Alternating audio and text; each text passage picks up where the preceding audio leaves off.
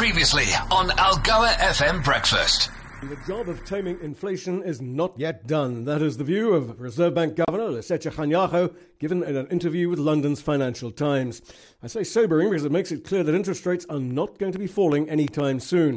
And also because other emerging markets, Chile and Brazil for example, have started to lower their interest rates. Kganyago has said repeatedly he wants to see inflation back around the 4.5% mark and set to stay there. Kganyago also said there were ongoing discussions about tapping into a government gold and foreign exchange account held at the bank. This is known as the contingency reserve, and it has swollen to about 500 billion rand, boosted by the rand's decline against major currencies.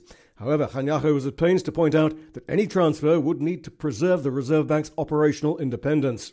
Some observers have suggested that a transfer from this reserve might help government dig itself out of the fiscal hole it's in, one which we're certain to hear more about on Wednesday when Finance Minister Enoch Godongwana delivers the 2024 budget. Closer to home, the Department of Water and Sanitation is seeking applications from private companies to build hydropower plants and potentially floating solar power facilities in the Eastern Cape. An advertisement in Business Day at the end of last week, quoted by Bloomberg, says the construction of the Imbokazi Dam near the Umzimvubu River at Port St. John's is being considered. Also, the Lalini Dam on the Tsitsa River. Apparently, feasibility studies have been carried out, but we have no further details at this stage.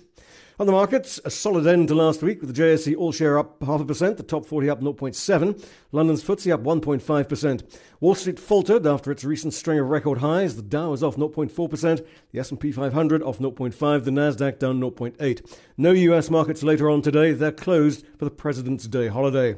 Tokyo this morning is easier, down 0.3%. Also Hong Kong down 1.1. Sydney is flat.